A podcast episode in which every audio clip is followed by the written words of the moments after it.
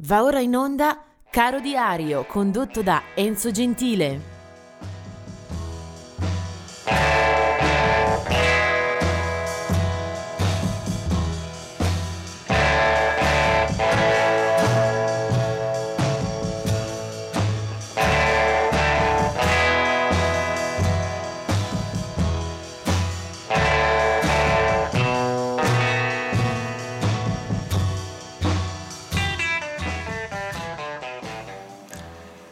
Oggi 18 giugno è una di quelle giornate che non ammette dubbi, non ci possono essere interferenze sulla scelta eh, dell'artista, del personaggio da ricordare in questa nostra rubrica quotidiana. Vabbè, partiamo dal fondo e vediamo chi scompare in queste, eh, queste, in queste date del 18 giugno. Il 18 giugno del 2011 è la data della scomparsa di Clarence Clemons, eh, conosciuto anche come The Big Man, o meglio l'amico e il sassofonista della E Street Band eh, al fianco di Bruce Springsteen in tante imprese e battaglie discografiche e sul palcoscenico. Eh, Clarence Clemons eh, muore per gli effetti di un ictus che lo aveva colpito pochi giorni prima nella sua casa in Florida. Eh, Big Man è una figura stentorea per chi ha visto e anche ascoltato Bruce eh, in qualche occasione eh, rimarrà per sempre indelebile la sua immagine anche grazie alla fotografia sulla copertina di Born to Run. Scompare nel 2007 Hank Madras che è un artista forse il cui nome eh, non dice moltissimo, ma è l'autore di un brano eh, tra i più suonati, tra i più eh, cantati e ripresi The Lion Sleeps Tonight. Poi del 1938 invece, parliamo di compleanni, di nascite, è eh, Don Sugarcane Harris, eh, violinista che nasce e poi morirà anche in California nel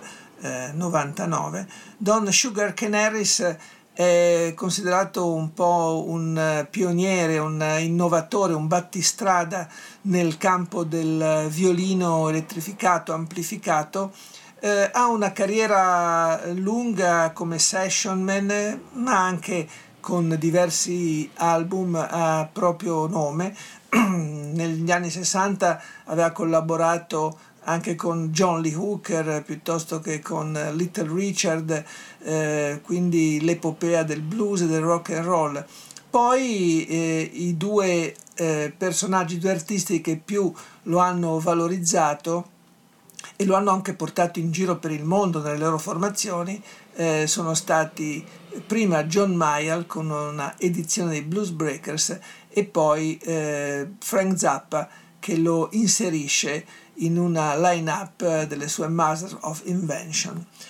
Eh, del 1942 è Carl Redel che troviamo eh, vicino ad, Alma, ad Alman, eh, Duan Hallman ed è un eh, musicista eh, di qualità che eh, sigla alcune pagine importanti ad esempio in Derek and the Dominus del 1961 è Alison Moyet, una cantante eh, che soprattutto oltremanica in Gran Bretagna eh, infila una serie di eh, buoni successi di pop eh, con inflessioni, influenze eh, elettroniche.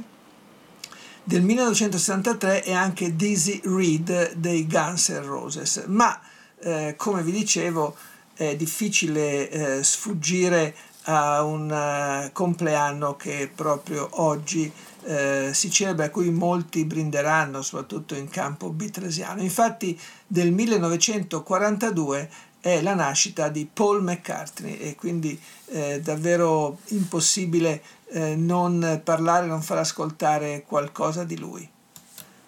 Naturalmente selezionare all'interno della discografia dei Beatles eh, sarebbe impossibile, come scegliere un solo brano a cui poi eh, hanno messo mano anche gli altri, anche se sappiamo per esempio che alcune composizioni erano specificamente eh, di Paul McCartney. Eh, non ho pensato tanto neppure ai Wings, che pure hanno avuto un ruolo eh, sostanzioso negli anni 70, soprattutto quando eh, Paul, eh, finiti i Beatles, decide di eh, fondare quella sua formazione. Preferisco pensare alla lunga carriera solista che non è sempre stata appassionante e del livello che ci saremmo attesi, però ci sono alcune collaborazioni, alcuni incontri eh beh, che hanno sicuramente stuzzicato eh, la fantasia e anche il piacere nell'ascolto eh, di tanti. Penso in questo eh, preciso momento a un album eh, che esce nel 1989, esce in giugno, praticamente si fa un uh, regalo di compleanno. Uh, Paul McCartney pubblica in quei giorni questo Flowers in the Dirt, che è uno dei dischi più riusciti a livello compositivo e anche realizzativo eh, di Paul McCartney come solista. Eh, la bella cosa è che in quel disco eh, ci sono molti ospiti, ci sono eh, nella formazione che partecipa eh, ci sono Trevor Horn, eh, David Gilmour, Mitchell Froome, Nicky Hopkins,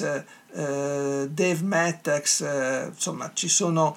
fior di musicisti, ma ce n'è uno in particolare che con Paul McCartney firma alcuni brani e eh, partecipa alla registrazione di questo eh, in particolare. Lui è Elvis Costello, sarebbe stato bello magari pensare a una collaborazione più lunga, più eh, fondante, insomma anche più impegnata, però ci basta questo per ricordare appunto Paul McCartney insieme a un bel partner eh, tra i migliori che ha avuto dal 70 in poi, appunto il eh,